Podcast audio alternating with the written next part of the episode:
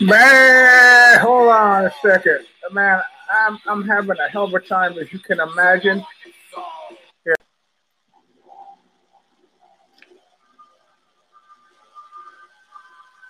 You and the baby's awake, so you might get a little scream. Oh now.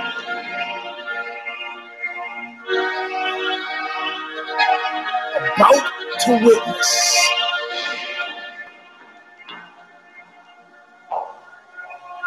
The awesome crushing of my uh, the deaf cat is leaving the room. He's offended. Of uh, you,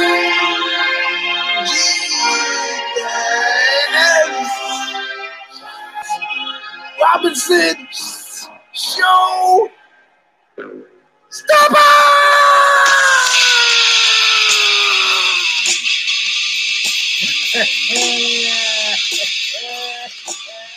Welcome, my friend. To the kid Brian, to, to a show that never ends. He's round number a one, a two, a four of the Eugene Robinson Show Stomper. Uh, hey, always. Oh, I've done shows from Lyon. I've done shows from Copenhagen. I've done shows from Paris. I'm non-stop. That's the way we work it. No downtime. I just think the people in the hospital would appreciate my hooping and hollering last week. And anyway, it allowed something unusual to happen. Outside of the birth of my, my, my daughter, it allowed uh, uh, John Nash and Chef to make my pick for me, which actually aligned with my real world pick. And I was number one on picking again, third week in a row. So that's the way it goes, baby. Oh, the quality looks better. I got the. Oh yeah. Yeah, hold on. I actually figured out. I figured out how to put this thing in. Courtesy of Doll. Recommended by Archer. Prince New York. Let's listen to Bob Riley. I'm on my way back to nowhere. I took my mom with a good night to I'm taking a real good look at you. I'm taking a real good look at your face. So be in payback and full always. Nothing. All right, my friends. Uh, that is from what? Calling of the Just, a record from Stigmata, the bumper music since 2007. The record's still available from Revelation Records in Huntington Beach, California, where in addition to shooting you to death in a nightclub, they'll hit your car with a hammer and maybe give you COVID. Go to Revelation Records. The Google thing will get you there. Use a little magnifying glass, type in stigmata, and make sure you get Calling of the Just because they have other records out by famous noted German neo-Nazi Herbert Eagle, I think was his name. And then he got busted, uh, and then he got thrown in jail, and all their records there got seized. But intro, Calling of the Just, just the record I put out of them, still good, still available from Revelation Records. So let's start the show. Yes, indeed, it does look better. Courtesy Archer and a couple of the rest of you had good advice. I'm still getting the, gonna get the wife, drill a hole, pull the Wi-Fi out from the kids' room and put it out. Uh, it, it, was it was cute. Archer was like, "Man, if you're you know if your house is like three thousand square feet, you know you you'll have to get a second one." I go, oh, oh, oh, three thousand square feet. My house is one thousand and twenty square feet. So it should Orbi should be able to reach quite nicely, but I do want to get the, the, the thing out of the kids' room. So this is round one, two, four. Um, before we get to uh, before we get into the show too much, I just to, by matter of housekeeping, some of you are going to Pinko nine five zero one four at yahoo.com to directly skipping freaking Patreon, uh, skipping patreon.com slash Stomperville or the Stomper. I can never remember which and you just go directly giving them money. That's how we came up with the two hundred and sixty dollars for the for the Orbi, and that's how stuff is paid for to make the wife happy. I'm not just wasting my time. as an indicator of, of appreciation and maybe getting me the duct tape off this computer. However, uh, Patreon did, it could be their new sales tax thing. I don't know, did book the lowest month in the last eight months. Uh, it, it, it, just cleared the Orbi. I got 16 bucks after the Orbi, which is nice. And I will use to buy something like gasoline so I can get hither and yon on my daily doings. Just FYI, that's where we are. Commercials done.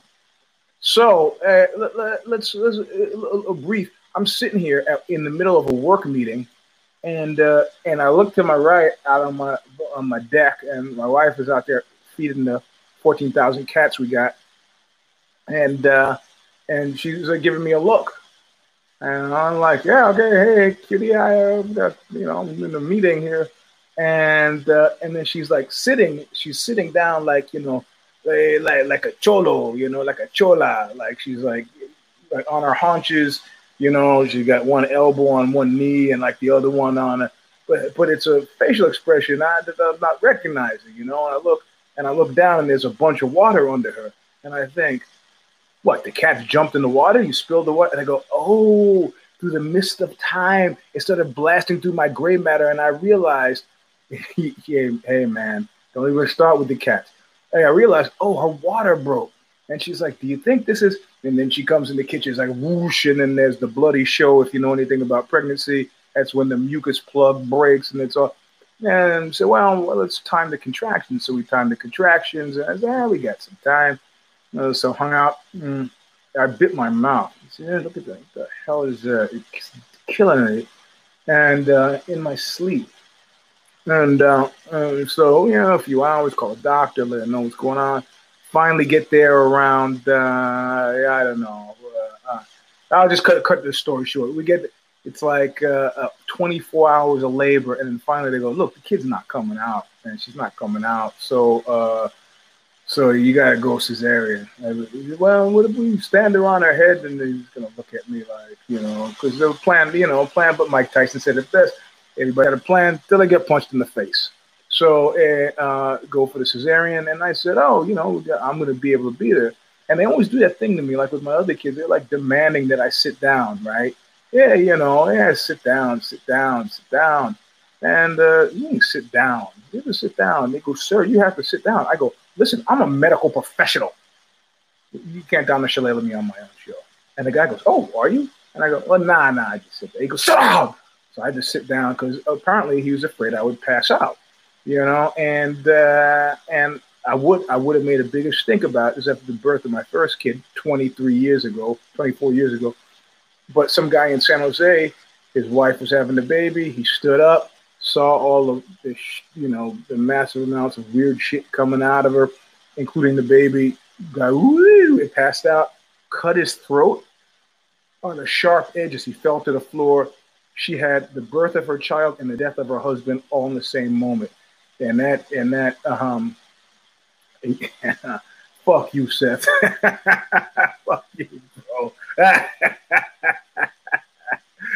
Ah, I got no choice. I got what do I? I got no choice. I got. I this is you stay in the game long enough. This is where you end up.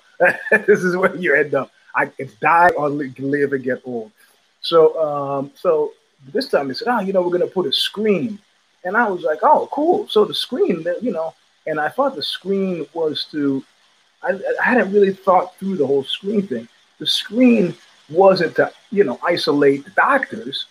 The screen was to isolate us. And I'm like, yeah. And finally I said, oh, there's a reflection. So I can watch the reflection. So they're doing the thing, you know, it's surgery. They're doing, I'm like, you know, I'm not, I'm not, I tell people time and time again, you know, I'm not squeamish, which has led me to do altogether unholy, disgusting things in life, but I'm not squeamish. So, and, uh, but I'm looking, and then, you know, the kid comes out, and then the doctor says, she says, "Oh, here she is," and then just like in the movies, um, yeah, man, yeah, it's, it's it's it's a weird thing to get used to. So uh, it's like in the movies, here she is, and yeah, a buddy of mine got handcuffed. Like like if you look at the cover of Whipping Boy's first record, then that sound of no hands clapping, they put him here, and they put the other hand up the back, and they squeezed him together like an accordion and they they they they handcuffed him like that. And you know, he was a, a this is my cat, my friend from Soviet Georgia. It was Soviet Georgia at the time. And when they took him to Rikers Island, they go, "Ah, oh, he's a white guy." you know, uh, we'll be nice to him, and they put him in a cell by himself. You know, know weird racial politics, white cops, white guy, but he doesn't. And this is going to tie into something we're going to talk about later. He doesn't process himself as white. Right? Like I've told you before, one, he's Jewish, and two, he's from Georgia. You know, it's he doesn't give a shit about this. So, um, so he, uh, uh, uh, they put him in a cell, and they bring him in some food and you know, he's like, you know, fuck these guys, fuck these cops. And he takes the tray of food and he jams it in his in the cop's face. Just jams it in the cop, and the cops look at him and go, "Okay." And they he goes out, he wipes his face, goes out, look at my buddy, gets two or three more cops. They come back in the cell, and I say to my friend, "Well, what happened then?" He goes, "Boom!" You know, they they fucked him up. When he comes to, he's in the cell. Uh, yeah, you of course, of course, of course, of course, of course. You know, of course. um, eh, we're going to talk about the race thing recently because there's a cool book that, that we should read that I, I actually dig. So when he comes to, he's in the cell with a bunch of like black and Puerto Rican kids, right?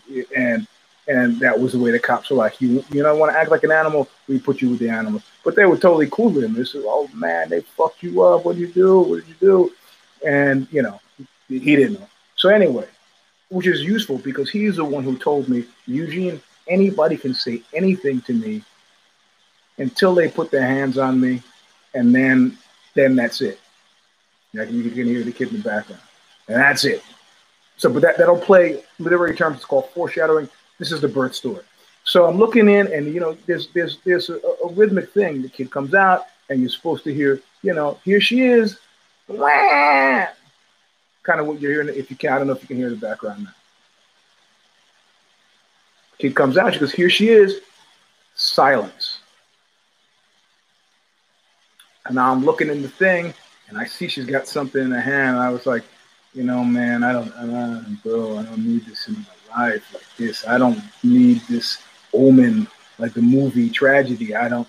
And so then they rush the kid over to this little, set, and I'm looking in the you know, and I'm trying to comfort the wife that she's here. And they they gave her because of surgery now. They give her this this anesthesia that freezes everything like from from the titties down, right? So she can still breathe, but she can't feel the surgery that, that's happening. Now, if you know people taken cocaine, you have the same sensation where you know the long you can't you can't tell if you're breathing or not, and it some causes some people a panic. I've seen people brought into the emergency room I can't breathe, doctor. I can't breathe. Yeah, yeah, you can breathe. I can't breathe, doctor. I can't breathe. Yeah, you can breathe. Yeah, I can't breathe, doctor. And then the doctor says to the daughter who brought her in, Does your mother use narcotics? Yes.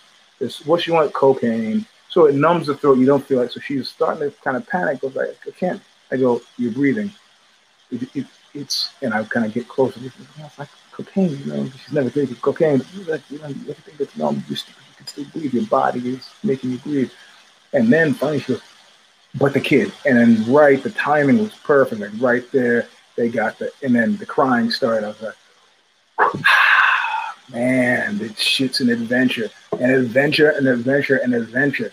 So uh, the kid comes out, and then um, uh, all these people harassing me and stuff. Uh, uh, not yet. Uh, um, so yeah, it was it was it was it was scary. It was not not cool. So then they take us to the room, and then sometimes as it happens, the kid gets jaundice. Right. My oldest kid had it because there's some there's some you know blood interplay.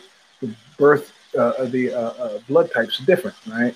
My wife and I have a different blood type. Her body processes it as as uh, enemy, enemy, enemy blood type and they start attacking it, the blood cells are dead. The liver hasn't really started to work yet. So they start pumping bilirubin into the system. So the kid is getting bilirubin and is like actually like orangey yellow, right? And I'm like, hey, you know, Grace had it. My oldest kid had it. Hey, just put her in the sun. And they're like, no, this is serious. I mean, they're going into like code red. And I'm sitting there on the bed, know, they little bed in, in the in the maternity ward, and I'm looking I'm looking online, and they say, oh, in extreme examples of of bilirubin poisoning or whatever, it can lead to developmentally disabled, uh, blindness, deafness, you know, retardation, which is the developmentally disabled part, and in some cases death. You know, ext- so well, what's the extreme case? I don't remember what the measure is, but it's like 20 is a scale, 20. And so they come in and I say to the doctor, I say, hey, uh, what are her levels now? They go, oh, 17, 18. I go, oh, Hey, man. So I said, what do we got to do? What do we got to do? What's what, what's happening? Well, we're going to move a. So they move in this intense, like, incubator type thing with like disco lights. It looks like a, um, it looks like a, a, a, a, a, a tanning bed, a baby tanning bed. But the reality of it, this is not a problem. But when you're an adult in a tanning bed, I've heard tell, they give you goggles, right? Have goggles on a kid. Yeah, they make these special ear ear these special eye pads that you have to velcro to the kid's eyeballs to keep them closed, like something from a Clockwork Orange. And of course, they bring the wrong size because any kid of mine is going to have a big head, but the and the eyes, you know, so the thing is not fit. And so Kasha's getting her mother on the phone. Her mother used to be like a biochemist or something, and the mother says, "No matter what they tell you, do not screw up the goggles because the kid will be blind." So this is 6,000 miles away from Poland. So we're not, so then we're up like seriously no sleep at all, making the go- making sure the goggles on. Yeah, UV lights. It's like, oh man, this is heavy. And of course it's COVID. So usually, you know, support network, my kids couldn't come to. So in any case, we got the, the bilirubin levels down from 17 or 18 to nine, because you can look at the initial blood. And each time they measure them, you got to take a bunch of blood. So they're, you know, stabbing the kid in the heel to get the blood. So there were five, there were nine, there were 10, there were 15, and then there were 17, 18. And then it started to reverse. So it got the balance, it got back down to nine, 10. And they go, that's normal. We'll get it back down to five. Perfect. I get her home. I can accidentally been putting her in the sun and stuff. So there you go. So the kids came over the other day. If those of you, those of you follow me on Twitter, Instagram, or Facebook, you see I put the picture up of everybody together. Happy times. Happy times. And the best part, talking to my older kids, um, yeah, man. It, you know, a friend of mine said he never he couldn't understand having a kid. He said it was like having the world's most expensive car that you have to watch constantly. Except yeah, a car doesn't die. So thank you. Yeah, yeah. So um, so it's interesting. So my kids come over, my older kids. One who's almost 24. Um, yeah, right. And thank you. And then uh, one who's almost uh, 22, and one who just turned 18. So if you can find the one who turned 18 still was getting the word that you know she was going to go to college. She had to leave two weeks early because the school is in D.C. and it was they were going to uh, had to quarantine for two weeks. Well, we just got an email like you know, you know Kasha went to labor on Thursday. Got an email on Wednesday that they're not going to they're not going to take a chance. They're not going to take a chance because it, now it's become politicized. So all the good schools in America are like, screw this. We're not going to play this game you know, uh, we don't want anybody to die. And of course, the parents are wealthy enough. Here, yeah, the parents are wealthy enough here so that if somebody dies, somebody's getting sued. So no, we're not. Um, and my kid at first was like, well, I'm going to work on a bee farm. I can do, you know. So what was interesting to me is, and it's been interesting to me during the COVID thing, uh, you've been able to see people. Have, it's like remember that the, the, improbable adventures of three literary men, that Lord Dunsany story I told you about where these guys steal the best poems and songs in the world and they get caught by the watcher. And uh, yeah, sadly, it's a rich versus poor thing, but you know, that's what this is. Uh, you know, I don't know how people trust in a guy who's got who shits on a gold toilet, but that's not my business. My business is keeping my kids safe. So if you remember, three of them, one fled, one hid, one jumped off at the end of the end of the earth. You know, I, I, have been I've been interested to find out people's reactions, and and I'm not giving anybody a hard time for having a reaction that differs from mine. But I've been rehearsing tragedy, you know, epidemic, pandemic in my head for years. Why do you think? Why do you think I've been doing martial arts since I was freaking lifting weights since I was nine and doing martial arts since I was ten? Because it's a kicky way to keep in shape. Because I want to keep a figure. That, no, I've been planning for this I've been planning for this forever. So consequently, now that it's happening, I feel relaxed. It's like, um, uh, uh, um, and I understand, I understand Marty G. He's been that is bullshit. Finally, he put out a, a, a, post that made sense to me. He goes, "This is like the part in the movie where everybody is hysterical and you slap their face and they, you know, it's like there's panic. There's panic. Yeah, there's panic, and he he doesn't like I feel about fear. He feels about panic. Nothing good can come from panic, and and, and I agree. Nothing good can come from panic. But I'm calm.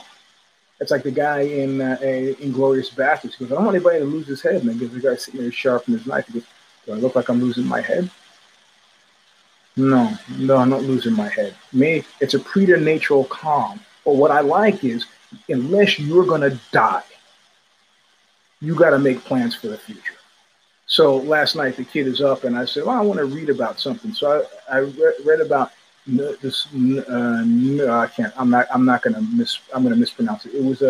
It was a German village, uh, Nemmersdorf, maybe massacre. Um, it was a German. Well, there were a couple of a couple of issues. One was this German town of Demmin. I can't remember the name. Sorry, I, I, I didn't really get any sleep at all last night. And uh, yeah, yeah, yeah, yeah, yeah. The plague is a great book. And so the, the Germans, as, as the war effort collapsed, World War II, they had heard all these stories about, uh, you know, uh, reprisal killings when the Russian army came. And so this like entire town of 17,000 people, like, uh, like, like almost everybody, like one in half the people in town chose to kill themselves. And so the Russians came in and they were moved. They like they had people that wrist cut. They were laying women who shot, and they felt bad. They had to help some of these suicide victims, but the, a pharmacist poisoned one of the Russian soldiers, and the Russian soldiers go, "Okay, that's it." And they burned. Then at that point, they burned down the village and so on. And um, mm, and of course, you start to read about this. You go deeper. There's some stuff online and then one of the comments on it, we at OZY wrote, wrote a piece on one of the comments was, "Oh yeah, you, know, you think it's propaganda?" Because the article makes a claim that sort of, of, of propaganda. You, you, think it's propaganda? How about this? How about the Nemmersdorf massacre, which is a case where the Russians really did come in and, and slaughter a whole bunch of, of Germans, you know, raped and you know the, the, the whole thing. And so naturally, the guy probably did it was a neo-nationalist. You can call him whatever you want. So there's this whole fight, and this is three or four o'clock in the morning because I'm awake, right? Because that's kid. So um, I'm, I'm reading this. I'm like, yeah, people's uh, responses to tragedy is really like I remember. Like I don't know if you've ever been in a situation to get really fucked up, and I'm not talking about drugs, alcohol, recreational narcotics. I'm talking about getting your ass kicked like getting your ass kicked by either a mob, get a mugging. I know. And I, my reaction has always been the same, like getting blasted. Thank God I've never been hit by a car or something like that. But the first thing I do is take an immediate, and you can't even stop it. Like they tell you, you know, your life flashing in front of your eyes. I take immediate inventory. Like when uh, I got my ruptured uh, quadricep tendon at the hands of, at the feet of Kung Le, when he and I were fighting, and uh, I did, you know, I, I had her snap. It sounded like a shot under my skin, fell down, and I did an immediate inventory. Feet, ankles, uh, knees, fuck. Okay, thighs, femur, hips, back, lower back. Can still move my toes, hands. I can breathe. Arms, neck, eyes. I can see. You just you do it like that. So tragedy strikes, and right away I'm thinking, I got option A, I got option B, I got option C. And there's a bear. I can run from the bear. I can draw the bear to me, or I can stand here and hope the bear keeps going. And there are a lot of things I could do, but I'm planning. All of my energies that are usually tilted towards some kind of ambitious outplay or tilted toward guaranteeing my survivability into the future, right? But I'm surprised, like people I know who are like, you know, really August, uh, serious, like martial artists are like kind of flipping out a little bit. And of course, they're flipping out because some of their businesses are going under but fundamentally, you know, you look around after you do a really brief accounting, and like the Russians haven't haven't haven't haven't burned down uh, my village. They haven't raped all of my female relatives. Haven't shot me in the head. And haven't killed my children. I have not been poisoned. Not, you know, it, you gotta you gotta keep your wits about you. So Marty Marty G and I, despite having completely different political sympathies, come to the same conclusion. Exactly you know, jump off the edge of the world, try to hide, or or or run. I have to say, Embracing your fate by jumping off the edge of the world is bold, but I'm a hider. Personally, myself, I like I, I hide. You know, and it's worked in my favor. I've been in the middle of a whole bunch of riots, a few a few different riots, and just kind of calmly walking through like I wasn't at a riot had a magical effect of you know convincing anybody running hither and yon with batons and nightsticks and pepper spray that hmm, like like it, it's so discordant that they just leave you be because your reality doesn't exist in that. And in that way, we perfectly segue into the wide, wild world of Chris Weidman. Nah, nah, nah, bro. If, if I if you've heard me, if you've uh, if you've heard me tell that story about, uh, I could put the link for it uh, where I went on that trip, a double, how was it?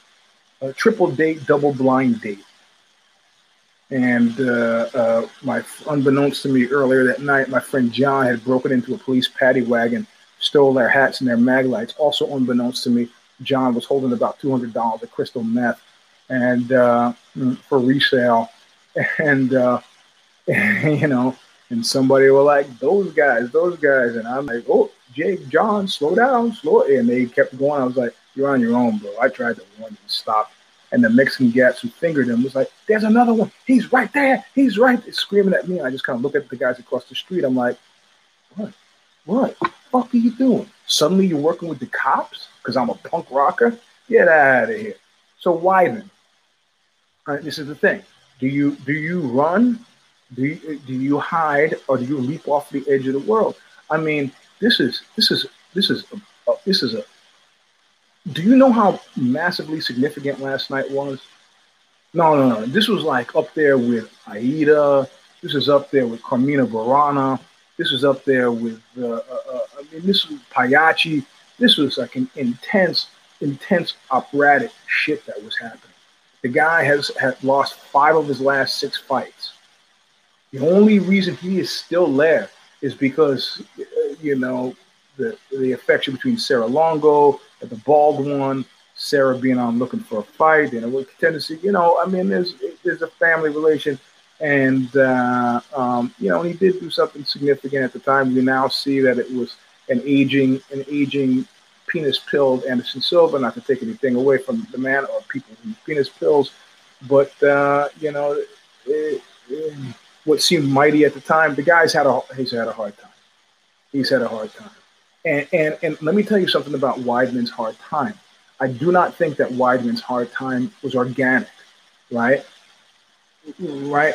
I mean, I, I think that I think that you have to take that that Wednesday, that Wednesday enthusiasm, and at that point, what you need are people around you who are willing, who are willing to tell you, who like Andy Grove, who used to be was the CEO of Intel when I worked at Intel. He, he did a book called Only the Paranoid Survive right? Only the paranoid survive. And what you need is one of those mattering nabobs of negativity on your team. You got to have that guy. Look at Andy Griffith and Bud Schulbrooks facing the crowd. And he says, I keep this guy, this guy is ignorant as shit. I keep him around because he's got a nose for the streets. He's got a nose for the streets, and that's why I keep him around. You got to have somebody like that. You got to have somebody like that who said, you know, uh, like it was Mr. White in uh, Reservoir Dogs. He goes, you know, uh, before we all start sucking each other's dicks, let me get straight to the issue. Like, you know, we still got serious business here. Okay, you beat Anderson Silva. That's great. You do realize everybody will try to murder you now. You do realize that as you climb up the salary scale, the people who you thought were your friends and booked you will want you to die. Right. You know, you, you do realize that, okay, so he beats him a second time. A friend of mine, his mother was like this. She served, served that role he was a football player, strongest hands in the county, wrestler in Ventura County, and winning a game, a good deal of enthusiasm, a good deal of enthusiasm. And, and his mother would say, "Hey, Steve, uh, you ever thinking how the other other team must feel?" And at first, I thought, "Ah, she's like a real bringer downer." And then I go, "No, no, no, no, no, no, no. You gotta have somebody like that.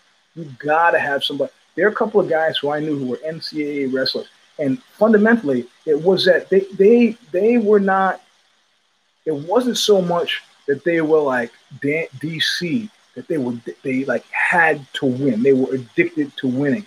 They were super freaked and paranoid about losing. Whatever information they got about themselves by losing is information that they would do anything. Not they would run up hills with wheelbarrows full of 200 pounds of gravel. They would do anything to guarantee that that the information that they would glean from a loss was not something they were going to expose themselves to. You got to have somebody like that. You got to have somebody who what you want to say to the guys, hey man, why don't you let me just enjoy my win a little bit? And the guy will go, that's great. You know, we could ha- hang out with a bunch of other guys who, who are enjoying their wins. They're hanging out at the terminal bar off of 42nd Street. They had wins at one point. You know, when I was a kid, my mother could put me in a shoebox. How about that? In other words, the, future is not guaranteed. And I'm not saying that Weidman started drinking his own Kool-Aid or smelling his own farts or doing whatever. But I'm saying that that I think that ultimately, ultimately, I don't think it's confidence, man. I don't think I really don't think it's confidence. Ultimately, he was he was poorly served. He was poorly served by by those around him, and um, and, and, and he, look, um, you know, you know who made that mistake one time? Johnny Boney Jones. One time. First fight against against Gustafsson. One time.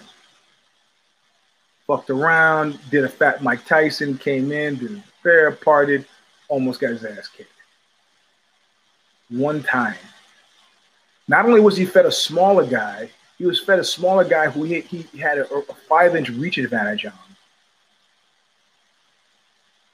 Heavily muscled, heavily muscled, smaller guy. Well, if he doesn't get you the first round, which it looked like he was going to, who's going to have a hard time with cardio? Known. This was this was Congo level fight picking. This was picked very specifically so that they could go to Serra Longo and go, look, you can't even get behind this guy. We can't keep paying him what we're paying him. He's alive, but he's alive like nobody wants to be alive. I'm a vampire. Yeah, yeah. You know what? You can't go out in the daytime and you can't eat. Are you alive? How alive is that?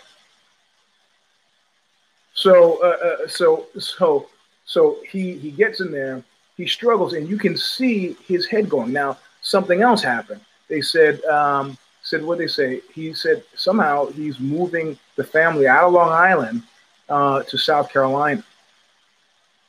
Yeah, exactly. Can't enter. They got to be invited. I mean, a lot of strictures connected to being a vampire. Not all the fun and games it might seem because you can fly, turn to mist, and turn into a wolf. Can't cross running water. It's a drag. So he's moving to South Carolina. Well, why would you do that? Well, maybe your team doesn't have time for you. South Carolina. Well, maybe you want an adventure. Or maybe you want, or maybe you want to move someplace where your dollar can go further. If you're not thinking about that in, in, in these COVID times, you'd be crazy. You'd be crazy. I'm thinking about that constantly in my preparation, like I've been preparing for stuff since I was, you know, since I was uh, nine years old. Okay, what? Yeah, you read the State Department's list about political upheaval, but then geographic. I got a friend who just moved to North Carolina. Never expected to be in the middle. He left Cal- lifetime California resident, left to North Carolina, gets hit with what today? Earthquake. Didn't see that coming. Didn't see that coming.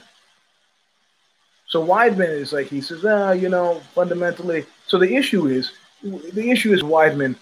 Is he is is he a cynical opportunist or a true believer? Now we we got the Wednesday rule. He can say crazy stuff. He's going to contend for the belt. He could have made the belt sign. He could have done all that stuff. All that stuff, you know, and he can keep doing it up until Wednesday. And but after Wednesday, you yeah, I think it was a, maybe Wonder Boy was the thing and he's doing a good game. He's doing this good stage dressing. It's like, oh man, you really screwed up that Dancing with the Stars. Yeah, yeah, no, no. I had the really crappy shoes. And you think it was the shoes? Like, yeah, yeah, the shoes were bad. You know, I could get some better shoes. And you know, the music sucked too. And I'm not sure the dance. You know, I brought my own level. I want to make sure that the floor is level. I don't know if the floor. And then there was the sun in my eye. I don't don't know. He's done. He's done. You could see it in his face. And it's not that it's not that the the guy was delivering any kind of punishment. That's not done. That's not the kind of done.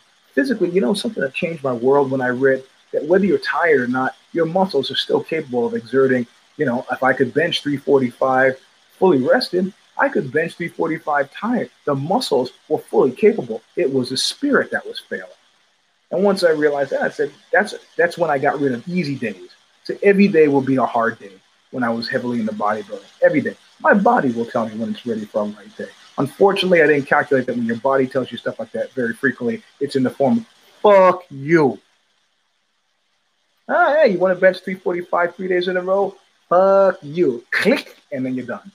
So you have to be sensitive to your body's needs. With Weidman, this was not this was not a success. Know, I picked against him. Yep, I, uh, um, I picked against him. Yeah, all that stuff. I, I, but there, if you look at the chessboard that is his future, there's no. Think about in your fantasy MMA league. There is nowhere for him to go. Nowhere. No place. Nowhere. and he and he was gassed, and he was gassed, and keep in mind he was gassed, and what we saw fundamentally was very much a grappling match, and he was gassed. You know what happened? The same thing that happened where Seth is the age of my kid. That's what happened. Unless you got a clock that runs backwards at home, that's what happens. What you need, yeah, he, he, he, he there is no way they delayed the inevitable. A guy wants to go out in his own terms. Yeah, he's got this move to, to South Carolina. What you want to see, I get John Nash on it. What you want to see is how much he's getting paid.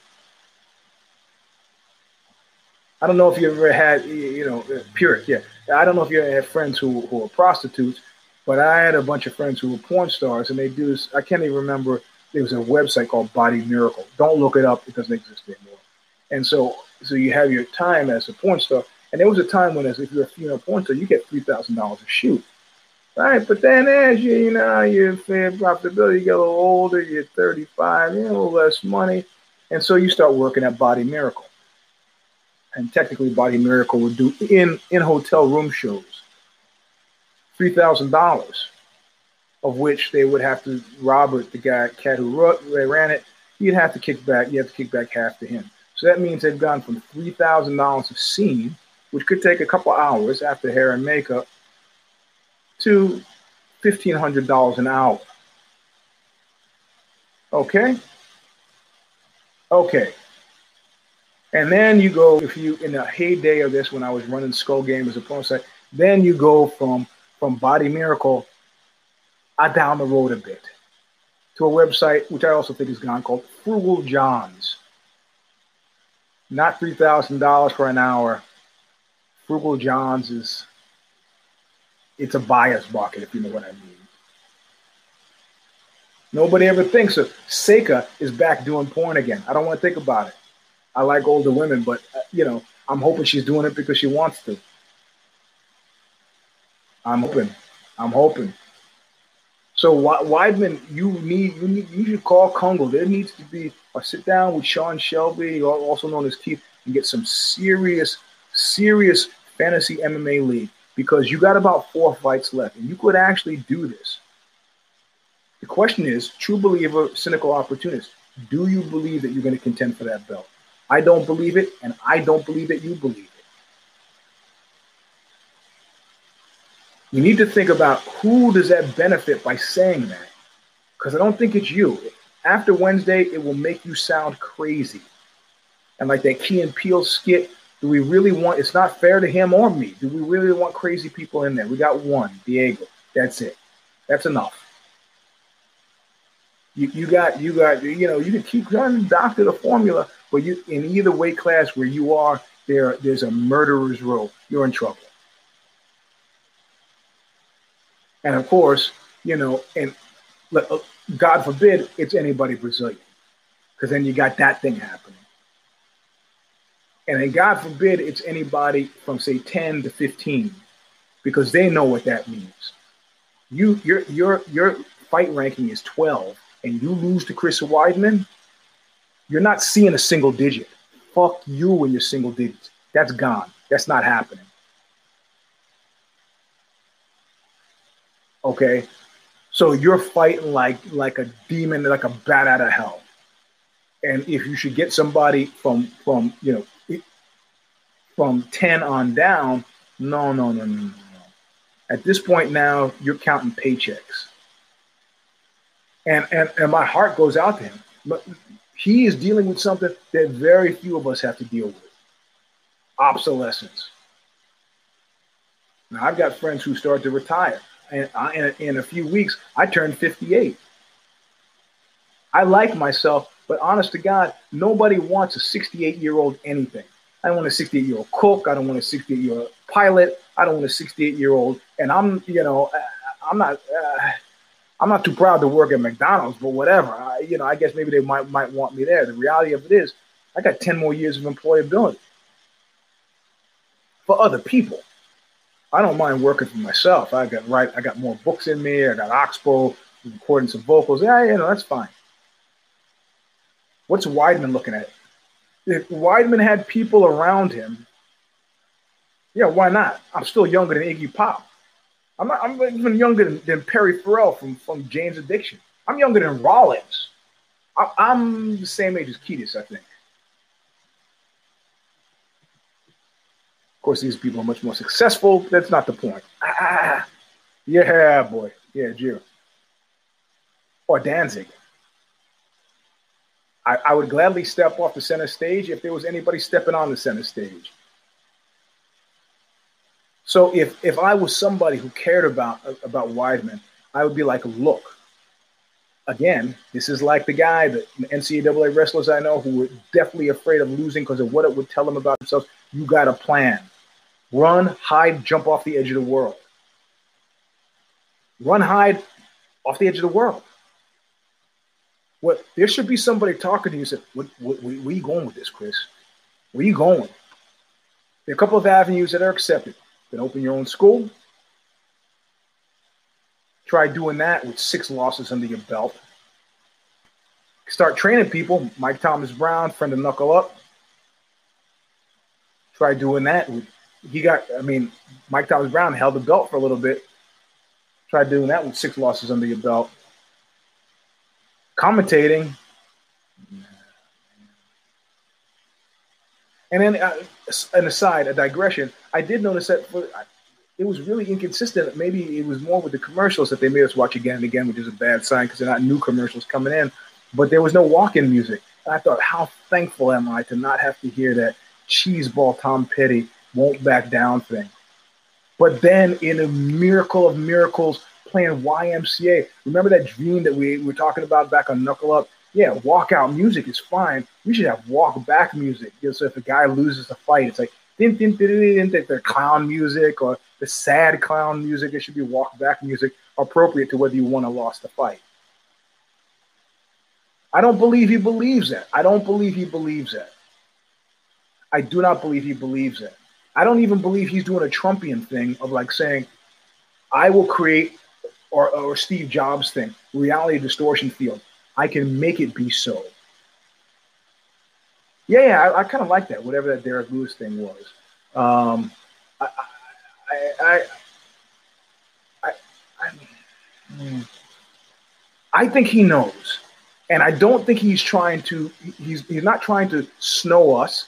He's not trying to snow this is the thing. If he was if he was a true believer, it would be eerie, like when Diego Sanchez does it. It's still misty. It's still wood piling. But when Diego Sanchez does it, you feel kind of nervous, right? This is pure sadness. And if you feel there's some contrivance behind it, you can live with it. You can live with it. Yeah, I'm a chance for that belt. See, see that? For those just listening, you see there's a little smile on my face. Nah, a little smile on my face. And then I go, I got it. There's an inside joke, and I'm inside with the Joker.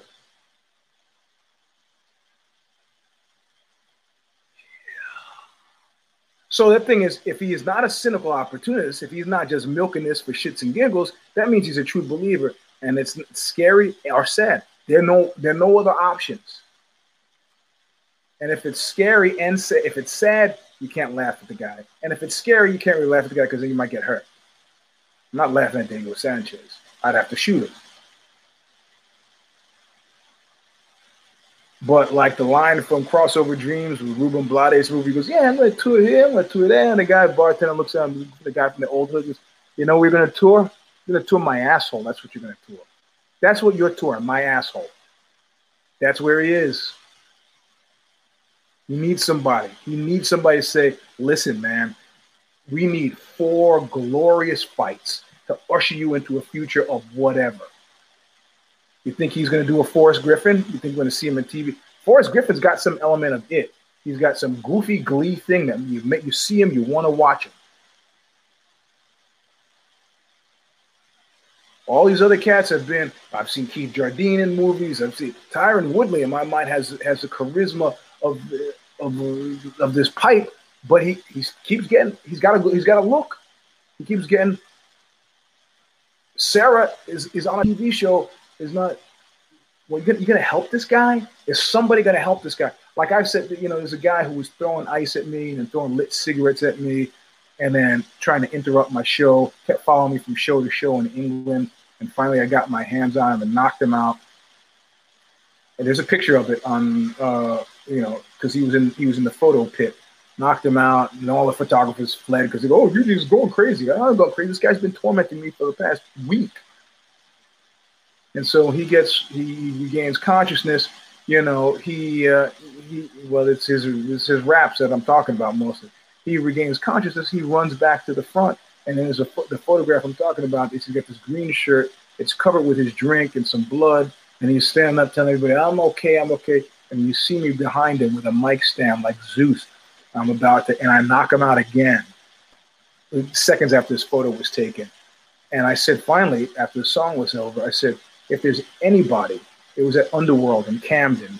For those of you who might be English, um, if there's anybody in this building, if the show was sold out, that doesn't mean anything. Underworld holds maybe 500 people. If there's anybody in here who cares about this guy, you might want to save him because this is not going to get better. And finally, somebody was like, "Oh my God, you just going to actually brain like hurt him, irreparable damage." So they came and they got him and they ushered him out. The guy's a Facebook friend now. Uh, you know, and he does every time I re- rerun the photograph. I think he gets a little bit irked, but I don't I don't know what he was expecting. Follow throwing ice at me. I, I don't don't know how that works, but um, but yeah, I, I, I am now at the point where somebody, you know, like somebody needs to. If there's anybody in this building who cares about Chris Weidman, help him. Help him you you this is your this is your you see the thing is I remember once when I was training at Beverly Hills Jiu Jitsu and, and Mark Coleman and Mark Kerr were there and they were training partners. And Mark Kerr sweet guy didn't know him I mean, conversation but he seen and he would leave and Mark Coleman would start talking shit about him. He hated him that struck look I'm I'm in the old days I used to call it political. Nowadays I just call it I don't I don't have the time. On the on the clock of my life I don't have the time to engage in, in, in unpleasantness. I really don't. I don't. So if I don't like you, I'll be perfectly like Sinatra said. I'll keep the party polite, but I, I don't don't have time for this stuff. I don't I don't have time for it. But that he would work out with him every day and maintain these feelings, I found disturbing, just a little bit, just a little bit disturbing.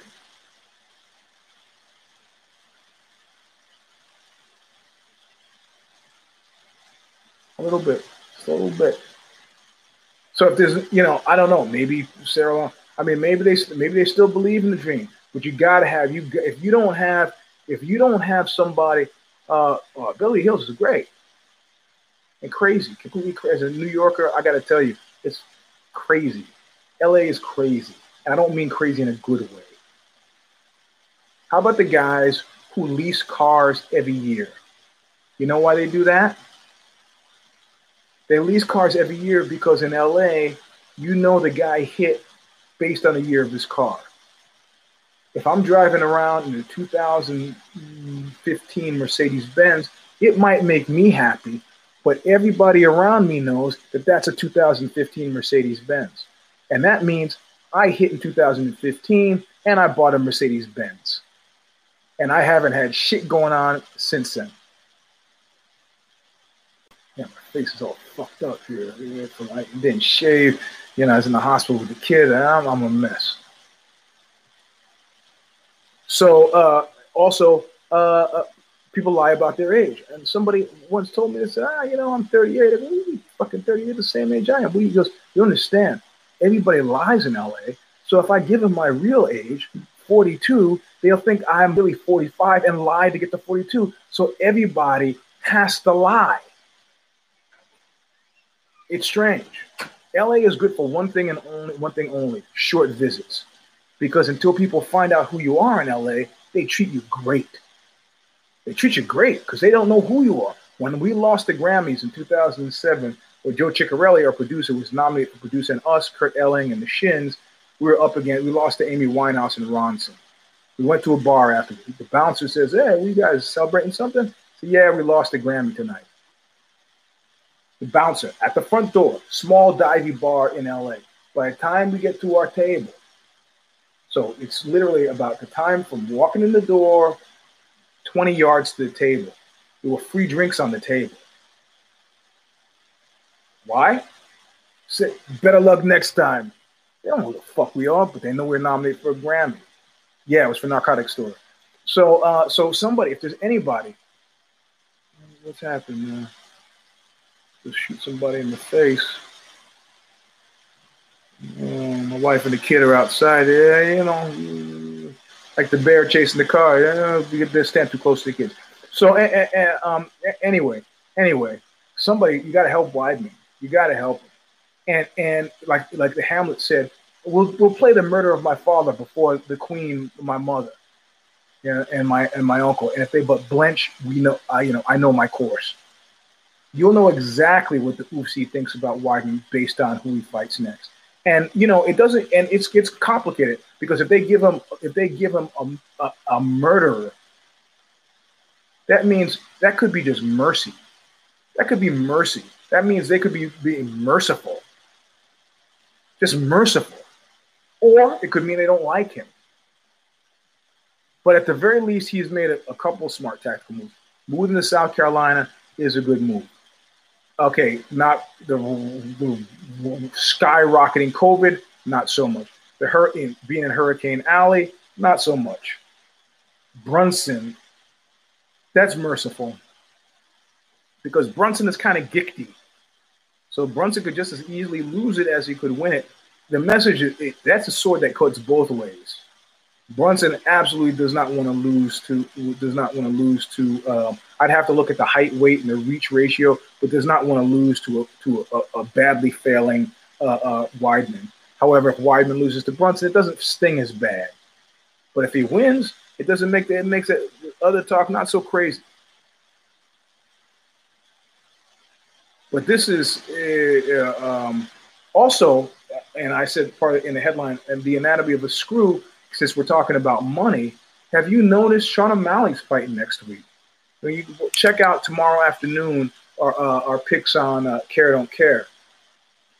All these cats who were doing old, old East Coast work slowdown, labor labor strike. Uh, I'm retiring. Cejudo, McRapist, Johnny Boney Joni, the Diazes, George Masvidal, Masvidal fought. Sean O'Malley was complaining. Now I put it to John Nash. John Nash and Steph both said, "Nah, Eugene, he didn't get the money, but yet he's fighting." Said and they said, "Well, really, his issue wasn't money. He wanted better competition. He wanted better competition or the money. Have me fight bums if you want."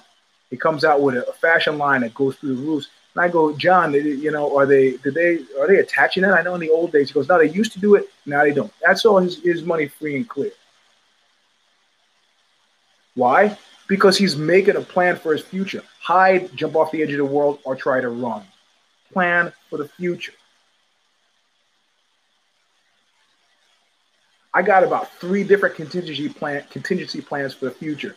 I'm not an animal. There are certain things that are glorious about animals. And I tried to tell the guys at jujitsu, I said, you know what? If I had a dog, this is after Popeye died. If I had a dog and I cut that dog's leg off, either through an act of gross brutality or accidentally or surgically, the dog had cancer leg and I had to remove the leg. In no time at all, that dog would be happy as shit to be running around and doing what it used to do. In no way, shape, or form does a human have that kind of emotional mobility, flexibility, fungibility. No way. If I cut off any of your, if I cut off any of your limbs, you're going to be moaning and groaning about it for weeks, if not months, especially if you knew I did it. So the certain aspects of being an animal are okay. It's okay. But uh, so you know this whole thing about we're holding out, we're holding out, and you know what? It's like RoboCop. Fix it. We'll fix everything. Cal Schalak body, tried to unionize bodybuilding, and instead they shot the head. The body died. How do you kill his movement? yeah, you wait a bit, cool his heels, just so he knows who he is. And really, there are there compelling matchups right now for Johnny Boney Joni? Nah.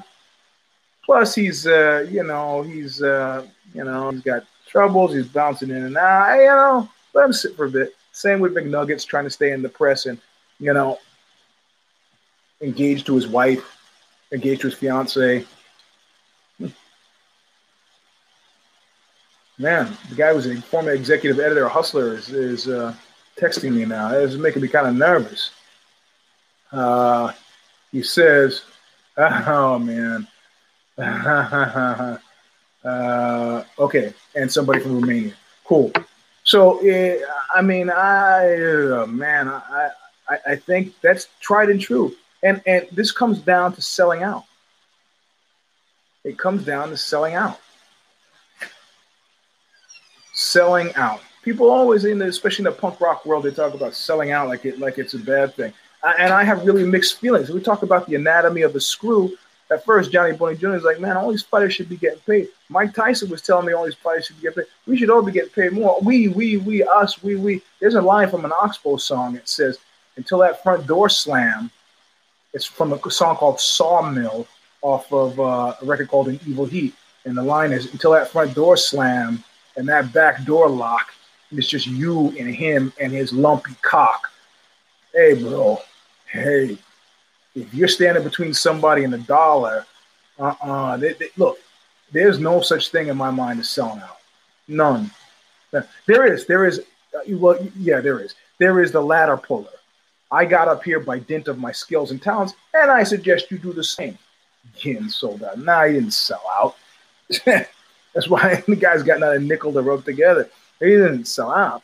You know, the thing is, somebody usually the Japanese uh, media said, usually, would you sell out? I go, what? I, I can't sing like Pavarotti. I can't sing like Pavarotti. What are you gonna say? Usually, could you do do a commercial for Tampax? I was like, if Tampax wants to hire the singer for Oxbow, I'd be a fool not to take the money but I'm not I'm not I'm not collectively representing a group of people. It's it's easy to pick these people up. It's hard to represent them. On my friend like Soviet Georgia, foreshadowing, circling, leitmotif, who once said to me about Stalin, he was like, Eugene, it's hard to care about one people, never mind 300 million, because it is what it is. Let them die. It is what it is. I mean, uh, so what can I tell you? What can I tell you? I mean, so Sean O'Malley gets paid what he wants. And how do you, what kind of message do you think that sends to the Diaz? And you know, I'm not, the word filters out like word inevitably filters out, like in Nazi Germany. They go, oh, you know, it was a big secret. Oh, people were taking photos of stuff they were doing and sending it home. You can't keep anything secret. Like, for example, somebody tells me, because I write about politics on occasion, they told me something that constitutes a bona fide October surprise about this election, and they swore me to secrecy. And you know what? Everybody thinks I'm a big blabbermouth, and that saves me. That saves me because everybody thinks, well, you like the like he's always quoting that blues song. Don't tell me, Don't start me talking. I'll tell you everything I know. But I'm not. I'm good at keeping secrets. October surprise. Serious, big deal. I will confirm it after it happens. I'll tell you. Just remember this moment, please. So, so in other words, Johnny Bonnet, Johnny Boy Jr. gets paid. And what kind of message do you think Sean O'Malley gets paid? George Masvidal gets paid. What kind of message do you think it sends for the other guys that were like, what about, what about us? We there's no us or we when that front door slams and that back door locks.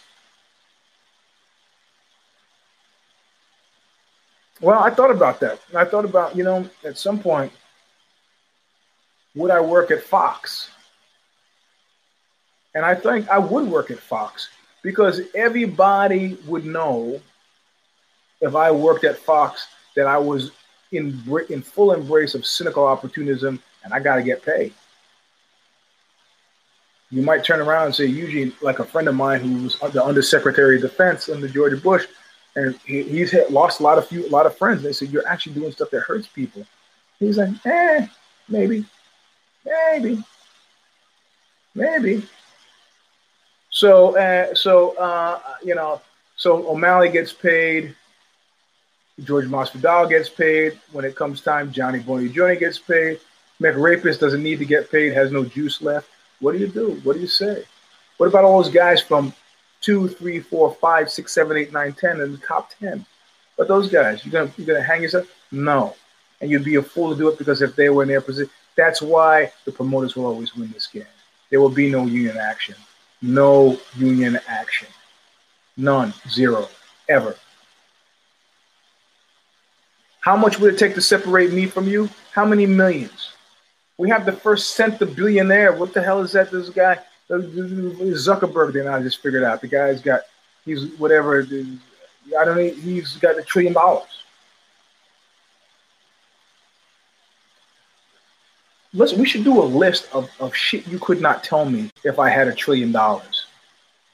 And then after you got to like 3,000 things on the list, you would realize there's nothing you could tell me if I have a trillion dollars. Eugene, don't shit in the middle of that birthday. Hey, what the fuck? Oh, fuck yourself. I do what I want. So, um, other fights on. I only have three cares on the card, so I don't have to go through this whole card. I picked Lewis to win. He scared me uh, uh, uh, the first round. Uh, I have to say, um, I liked what uh, uh, uh, Oleinik did between first and second round, laying on his back, putting his legs in the air. Yeah, it is. It is theoretical money, but his his trillion dollars is much more, is much less theoretical than my trillion dollars, if you know what I mean. Because being 227 and having to move around the guy who's 265, and I like the kayfabe. If you think that the comment about having to take a shit was accidental, it was kayfabe. He knew the cameras were on him. you know, that was comedy. It's comedy, kayfabe. That's what they used to say about Bukowski. That I always love you. You act like you you act like you're a millionaire. It's not even fake it till you make it. Why not? You know how many people are told? I mean, some friend of mine who was working with VC guys, he goes, "You know how many how many racist jokes I've had to put up with? Go better you than me, man. I don't put up with any of them.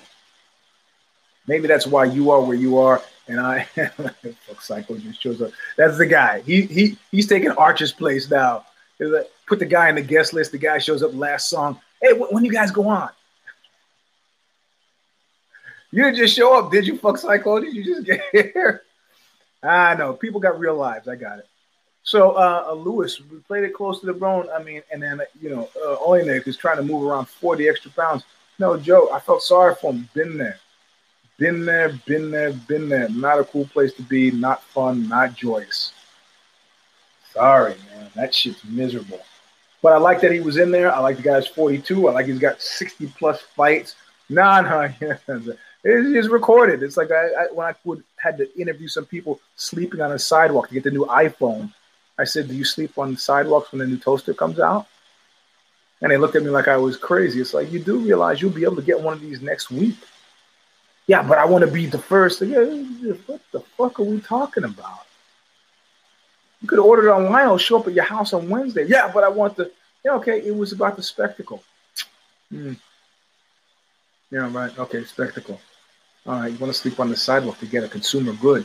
You do this for hammers? Well, you, I got a carburetor. I'm gonna sleep on the side. I, no, it's different. Nah, I didn't care about Tucker, even though I said I did.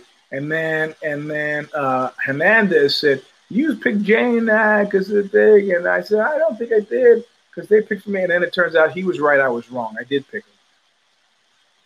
So I started watching with Tim Means because you know I got the kid. I, am not going to be a complete prick of a dad, right? I got got that stuff through family. So I started watching with Tim Means and watch all the way through. I watch Yana and all, you know. But I, I you know, it was on ESPN Plus, so I can go back the kid goes to sleep tonight and watch some of those. If you're saying to watch Gavin Tucker versus Justin Jaynes, and there are a couple of ones that I want to. Um, yeah, Dirty Bird is gifty, man. He's gifty. Not a gift uh, quite yet, but both uh, both John and Steph took a bath on him. Took a bath on him. I got thick leg. I started doing. One of yous gave me. I forget which one of you gave me. Uh, the whole uh, uh, kettlebell routine. I'm dying, man. I'm hurting, but I got to face the fact that I'm not going to be doing jujitsu for a while. Cardio's good. Got some cat, small tear in the calf, but they got the 25 pound weight vest. I got the 35 pound kettlebell, 20 pound kettlebell. I got the uh, the uh, Bulgarian bag showing up. And so I'm trying to stay in shape, but that routine you gave me, oh, and I got the sledgehammer, you know, that routine you gave me was killer, man. Killer, killer, killer, killer. And so what else? Uh, I picked Beneil Dariush. That was some, uh, the reason I love that guy. When was the last time somebody thanked their a theologian and a poet? Yeah, and his, and his, and yeah, yeah, they're not, they're not a joke. And, and I'm to feel it. I went crazy today. I'm to feel it tomorrow if I get any sleep tonight. So that's largely that's largely we did the anatomy, the screw, just pay him a little bit more. It's an indecent proposal. I hate that idea. Yeah, that's I wrote the article about it for OZY. Where I was like, man, the dude speaks Aramaic, and he's got he's got a different setup. I if I remember correctly, I have to reread the article I wrote, but I think he's actually taking care of his mother, and he's he's got you know, he's got heavy people who depend on him, man. He's not like some of these other cats who like yeah, I can live in my car. I can live at the beach. I can, no, I got, I got it. Like, like uh, uh, Derrick Lewis said, this is my job. It's a job, a job. So uh, yeah, that was uh, that, that that that that was something. Yeah, Darius, uh, I like. I mean, generally all that Christian stuff kind of irks me. Keep in mind, I'm not an atheist. I'm not an atheist, but it's like uh, uh, I, I find it as interesting as you talking to me about your socks. I've had divine sensations, spiritual sensations, but I'm not telling you about it. You know, like I have dreams. Like I'm not one of those guys. Go, oh man, I had the weirdest dream. You gotta, and then and then the sheepdog was there, and then Bob Barker. You wouldn't believe, but man, nobody gives a shit about your fucking dreams. The only the only time you care about somebody's dreams is if you're having sex with that person, or you want to have sex with that person, or it's about to lead to a crime three categories of which you're paying attention to a dream. Otherwise, I don't, I don't care, man. Your dead mother came to you and she told you, she what? She, told you to rob a bank on Tuesday. Okay, now I'm listening. So, um, so yeah, so Darius, that was nice. Derrick Lewis uh, sets things up nicely. And for those of you who don't have time for care, don't care. I finally, I'm gonna give you a little preview. I gotta tell you, I picked Stipe. I picked Stipe. I got spies all over the place, and they tell me things. They tell me things about some of the fighters, about what they're doing, how they're training. I could be wrong. I could be wrong about this, but I'm gonna pick the guy who's gonna. And keep in mind, DC is a friend of Knuckle Up. Early stages came on the show. Early stages, but I'm not a sucker here. This is I'm a guy journalist not nominated for MMA Commentator of the Year, but still journalist, award winning, by the way, not for the MMA stuff, but the other stuff. But I just, I, I, I just don't see it. I just don't see it. Oh, is a fight? Is a fight on? Yeah, yeah, yeah, yeah. I, I, I don't see it. I could be wrong. Could be wrong. And the thing is, you know, Stipe is not a is not a bad wrestler. Is not a bad wrestler himself. So we got the Chuck Liddell thing neutralized, and then it becomes a hand thing. hey, maybe he's preparing for those body shots. But then, you know, then you got your Three Stooges thing. Oh, oh, ah, oh, ah, oh, hey. Yeah, he and he doesn't look good. He doesn't look good. He doesn't look good. No, no, no, no, no, I'm just, it's just a feeling. It's the feeling I get. It's the feeling I get. I have. I have had out of body experiences. And, I, you know, if you be talking the show about the, the, the soup of consciousness, clearly, clearly, agnosticism feels okay to me because there's a whole multi-layer level of things going on. And I've had occasion to think about it having a kid, right? In utero, you know, if you read Rene Descartes, he talks about, well, if you could, what, what, what, a, what's a priori, a priori knowledge? Knowledge before you have knowledge, sense-based knowledge. And so, well, you have would have a you versus everything else. So you have one versus, so you have a number system, right? Yeah, yeah. I, you know, I was friends with Anton LaVey, and I think it says it all when he said to me when we are when the first time I interviewed him, we were talking about evil, and he says, "Evil is what doesn't feel good." I go, "Root canal doesn't feel good." And he was ah, evil, and finally just goes, "You not." I'm, I'm just fundamentally, I'm just trying to make the rent. God got you. Evil is something else, and we can get into that in in, in, in, in a later show. Delight and cruelty, I think, is the closest we came on past shows in discussing evil. But that's you know that's separate from a moral dimension. I don't think a lion derives any, any emotional satisfaction out of killing a deer and causing it suffering. It's just eating. I picked I picked uh, O'Malley. I, I, just don't see it. You know, they wanted him. He wanted to step up in competition. He got to step up in competition. But he knows money is connected. He's making a lot of money from this apparel line, and God knows, I don't even want to tell you having worked at a fashion magazine, you can actually make the kind of money you can make from shirts. You don't even start. I, you know, I put out the Oxbow hardcore shirt just so I didn't have any left in the garage, you know, break even type deal. But I'm not selling. Tap out in the kind of numbers, multi millions. You know, keep in mind the dude from Tap Out died in a Ferrari. Okay, no sex and drugs for Ian. So, uh, oh yeah, Ian, you just texted me too. Um, oh yeah, thank you about the kid. Yeah, all's well. So, uh, um, so, uh, so on care, don't care. I, I picked uh, Stipe, and uh, I did. You go gotta watch the show. They they kick it out at noon tomorrow. You gotta watch it, um, and uh, you see my picks. I don't want to cheat it. And then Tuesday night we got care, don't care, and the delayed. Uh, uh, no, sorry, Tuesday night we have if the shoes fit, and the delayed uh, extra edition for a dollar, Hip Hop Evolution. Talk about that. Kid Not Tay will be on. Took his shot off for the kid, and uh, and that's it. You know, we got a big weekend coming up, and uh, a couple of things I want. Just FYI, out of curiosity. So every now and then, I like to do a little window dressing, change things up, like I did with the penis poster. All you voted for the keeping of the penis poster and so it stays until I can think of something else. What do you think about the bumper music? And the only reason I thought for the intro, the beginning of the show, because I can't. The kid woke up. Kasha took the kid out on, on, the, on, the, on, the, on the front porch, get, get her some light and some air. Again with the jaundice. Um, should I you, you digging on the stigmata thing? Change. Eh, it's our show. So should I change it? I don't know. Got new births, new beginnings. So I think about this, you think about it. Let me know. Until next week. Try to make it to Sunday. Try to make it to Sunday. But we covered everything, right? We covered the wide, wide world of Weidman. Uh, we covered the anatomy of a screw. That's all the top guys in the top five getting paid. Even though I don't think O'Malley technically is in the top five yet. And also, you know, these cats like the like the the cat who went to Dublin to try the the che- Chech, Chechen guy who went to Dublin, who, who's like, I'll fight him this way. I can't fight him. I love this guy. Uh, his name I can't remember. Vizia. And what's big money to him might not be big money to somebody who knows. Big money. It's not. You never. You're not to beat the house in this one. None of you. None of you. None of you. None of you is to beat the house. And and it's even a threat that, that the Baldwin made to Johnny Bonigioni. He goes, you know, if those of you knew, if those of you knew what he really got paid, you know, you wouldn't be so quick to defend him. By the way, Tommy LB got his box.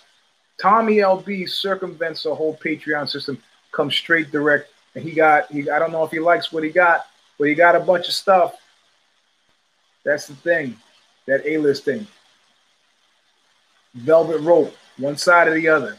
I got it took me a while to get it to him, but I got it to him. Anyway, the show's done. Um, oh, I meant to talk about that. It's people keep forgetting it's exhibition match.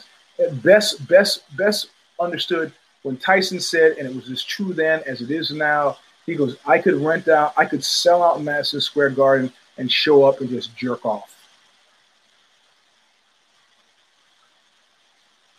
Yeah. That's it. I mean, again, selling out. If you could, why wouldn't you? You'd be a fool to do anything else. Don't be a ladder puller, but a sellout is fine. If somebody is stupid enough, it's when they want to get you to do like I'll give you I'll give you a prime example. My friend Rich Hirschlag wrote wrote a couple books. Guy I went to high school with. He was a civil engineer in New York, and he decided to do for and then I'll end this with him. He, he wanted to uh, um, do for civil engineering what that other cat did. Who, who wrote the guy the book of the, the firm? The guy who's always writing about lawyers. I can't Tom, Tom something. I can't remember his name. Well, he, Tom Cruise is in the movie The Firm. That's what I think of it. So whoever that guy was. So Rich Hirschlag uh, was going to do for that, that civil engineering. So he wrote these thriller thrillers on Harper for Harper Collins. His books are still out there, you know. Uh, and uh, and uh, yeah, Grisham, Grisham, yeah, John Grisham. Uh, yeah, yeah. I'm I'm confusing Grisham. And he was going to do for civil engineers what Grisham had done for lawyers. And he, he's published a couple of books. He did very well. But before he published his first one, they came to him and said, Hey, Rich, can we talk to you for a minute? He said, yeah you know, we're designing the cover and that things and that, you know. What do you think about changing her slag? Maybe like Rich Slag or Rich, just something. Let's change your last name. And, you know, Rich had never published a book before, so there was the weight. You know, there was, you know, yanked in his muscle, and I don't like muscle there was this unspoken threat, you know, that if you want the book to get published, then, you know, you play along. And Hirschlag, who's lost family in the Holocaust and so on, you know, he thought about it. He goes, okay, okay. And the people asking him were also Jewish, so he thought, you know, maybe they care about it. They didn't know what's best here. And then he thought he went to sleep and came to in a, in a dream. He goes, you know how long Hirschlag had suffered because of this name? Over hundreds of years, we defended this. You know, no, no, no, no, no. I'm keeping my name. Keeping my name on the book. That's the kind of sellout. And the sellout is even not so much will you take the cash, but will you play along? My first book, A Long Slow Screw, my novel, was at Random House. It was about a jewelry store robbery, a, a jewelry store run by Hasidim. So for the first bit of time, he goes, the, the, the main, uh, our protagonist is like talking about, you know, uh, the news. Said, ah, the newspapers keep talking about this Jew robbery. Right? Jew. They came back to me and they said, could you change the diamond dealer guy? I go, why would I do that? This is a working class cat. He calls them Jews. They are Jews. He goes, yeah, but people might think you're an anti-Semite. I go, really? He goes, well, we don't want people to think that. They go, you know, we're getting far afield here, uh, and I refuse to change it. At one point, the phrase was, "It's called getting your book published, Eugene." And I don't give a fuck with it. I'm loneliness is a long distance runner style. I don't give a fuck. Fuck you. Fuck you. Fuck you. I, I said fuck you to George Clooney. I was like the little gingerbread man. I say fuck you to you too. You know, Fuck you to yeah, Joey Bag of Donuts. Thank you. Yeah, the the, the, the, the U.S. version uh, is a small publisher. The spacing sometimes gets kind of weird, but all the words are in the right place. So. The French version, I don't know. I don't speak French. I think it's good. But yeah, loneliness as long as it's running. It's just when you just get so you know selling out, selling out, selling out. I don't know. I take the money but I'm not changing the I'm not changing uh, Jew to diamond dealer guy. Doesn't sound the same to me. Rich Hirschlag shouldn't change his name just to make them happy because his last name sounds too Jewish. Fuck that. Fuck that. I don't care how much money the DC guys are giving me. I'm not putting up with your fucking bullshit jokes. Fuck you. Fundamentally, if we don't have the kind of relationship where I can call you on your shit, then we're not having a relationship. Selling out is when you override that instinct. Yeah. Selling out is when you override that instinct. That's it. Did Sean O'Malley sell out? No, he just took the cash. Johnny Boney Joni sell out? Just took the cash. Is taking the cash stupid? Taking the cash is absolutely not stupid. Take the cash.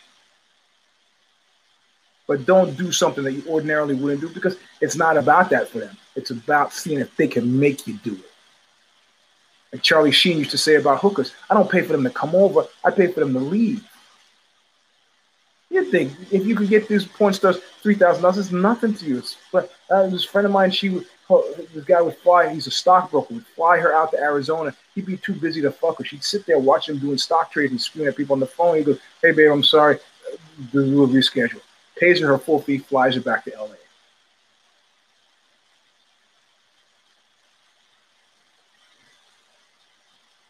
The money, like the Oxbow song says off of Thin Black Duke, the money is really the least of it.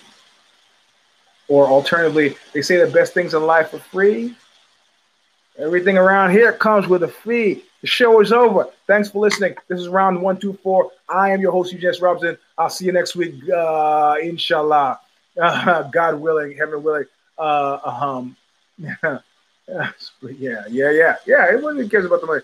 And so Mike Tyson, thumbs up. Both those guys maybe need the money, want the money, don't care. Take the money. Don't change who you are. We'll see you next week. Look what you made me do. Shh, I don't want to wake the kid up. Ah.